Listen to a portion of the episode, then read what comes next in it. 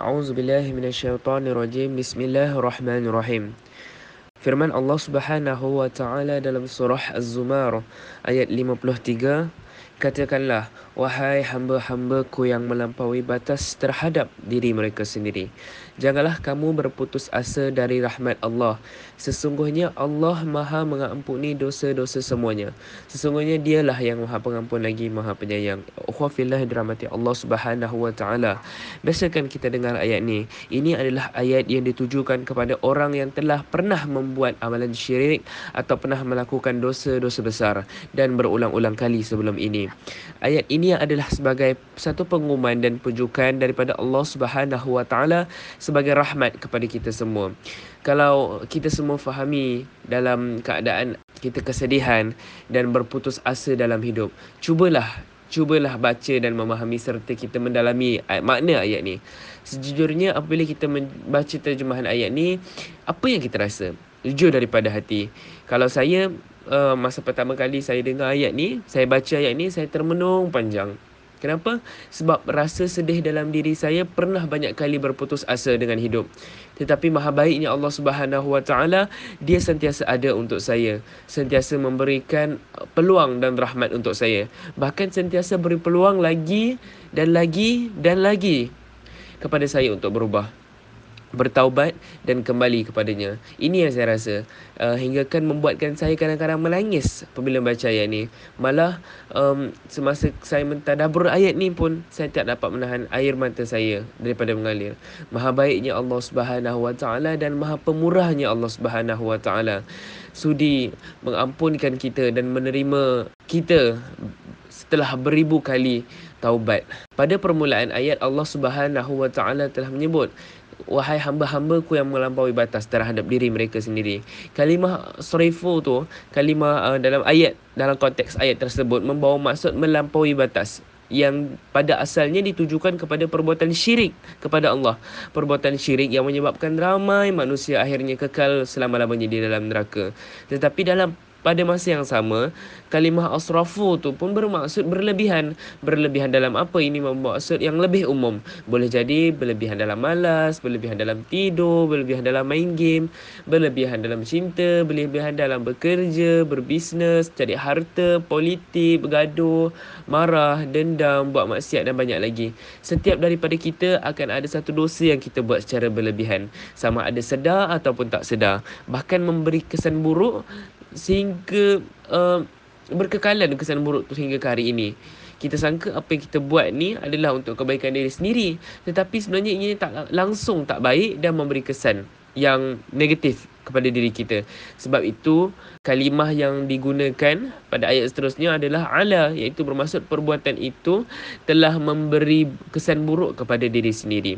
Sebagai contoh, remaja yang berlebihan dalam bercinta akhirnya melanggar batasan ikhtilat, seterusnya melampau hingga berpegang tangan, akhirnya berzina berkali-kali. Kalau orang dewasa pula berlebihan dalam bekerja, ataupun mencari harta yang akhirnya sampai lewat atau tinggalkan solat. Bahkan sampai sanggup ambil rasuah, abaikan keluarga dan sebagainya. Kalau yang suka berpolitik pula, berlebihan sampai tahap menghina dan mencerca orang lain hingga sanggup menjatuhkan orang lain dan sebagainya. Ayat ini tak dikhususkan apakah perkara yang mereka telah lakukan itu um, melampau atau berlebihan. Ini adalah kerana terlalu banyak perkara yang manusia ni suka lakukan secara melampau dan berlebihan. Malah ada ulama tafsir yang menyebut kalimah itu juga bermaksud mereka telah jatuh Jatuh ni dia boleh maksud, um, definisi yang lebih luas sama ada hilang pekerjaan, akademik merosot, hilang keluarga dan sebagainya sampai ada tahap telah putus asa. Oleh itu, kepada mereka ini juga Allah nak berikan harapan kepada orang-orang yang hampir berputus, berputus asa ini. Allah sebut la taqnatu mir rahmatillah. Janganlah kamu berputus asa daripada rahmat Allah. Ukhwafillah dirahmati Allah Subhanahu wa taala. Jelas pujukan daripada Allah kepada kita supaya jangan berputus asa. Kerana sebab kita masih ada lagi ada peluang selagi kita ada nafas, selagi kita masih ada iman, peluang untuk kita mendapat keampunan daripada Allah itu amatlah luas. Maksudnya kalau kita uh, masih lagi um, melakukan maksiat, kita masih lagi berpeluang untuk taubat. Bahkan sampai tahap ada yang murtad sekalipun, ya Allah akan ampunkan dosa kita.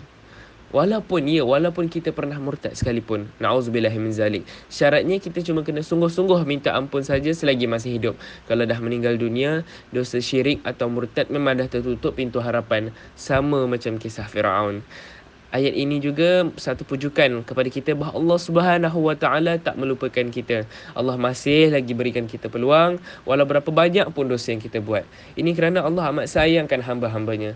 Sifat rahmat Allah ini amatlah besar, lagi banyak daripada buih di lautan. Oleh itu, bila dah selalu buat dosa, akan ada saat kita rasa tertekan yang teramat sangat.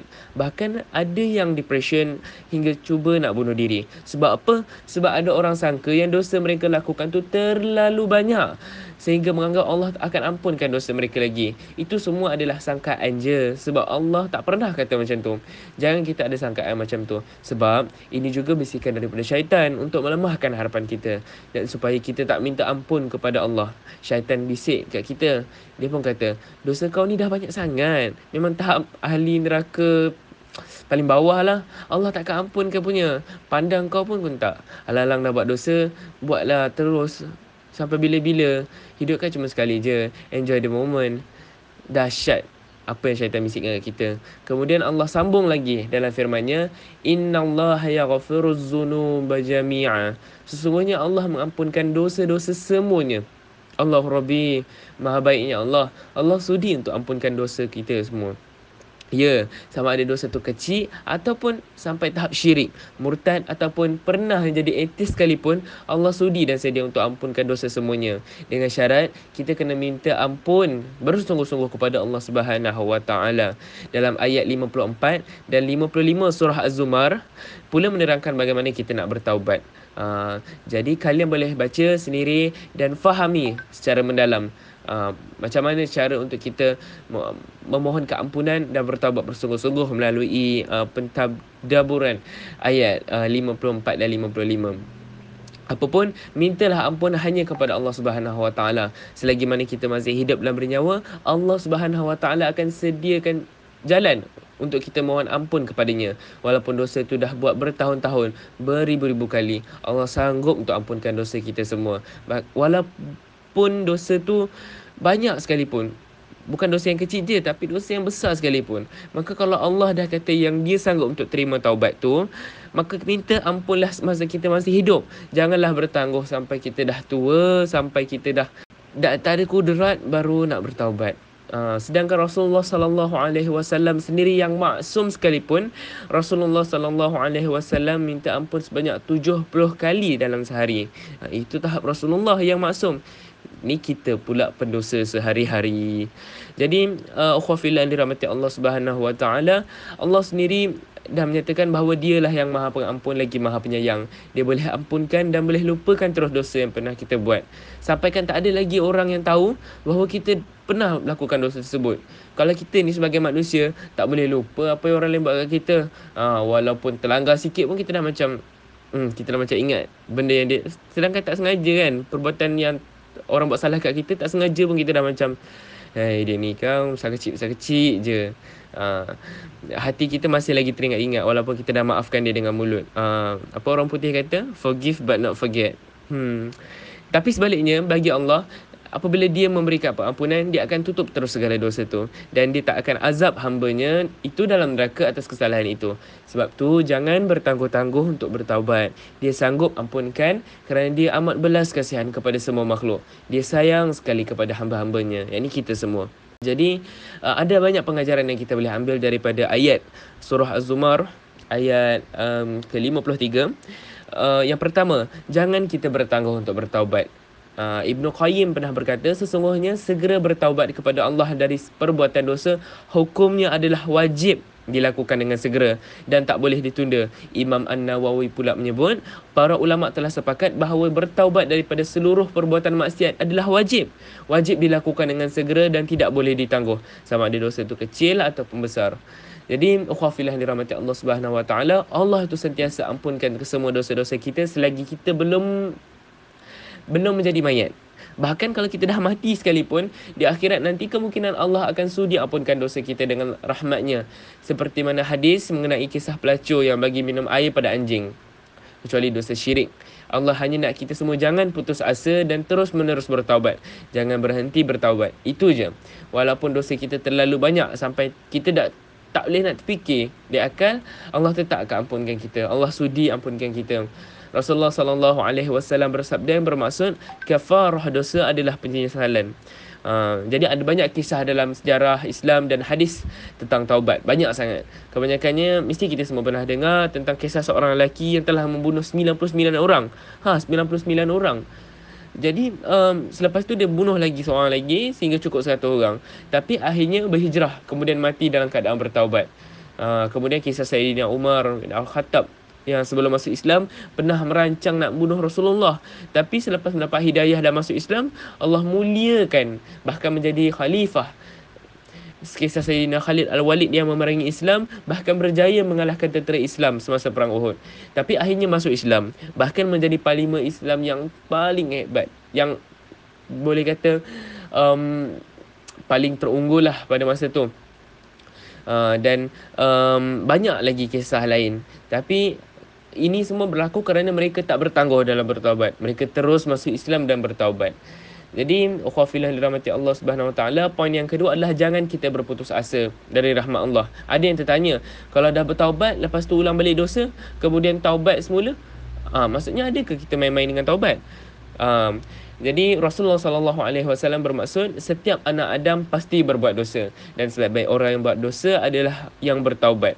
Jadi Allah Subhanahu Wa Taala memang dah tahu manusia ni memang memang um, sentiasa akan akan jatuh, akan tergelincir melakukan dosa.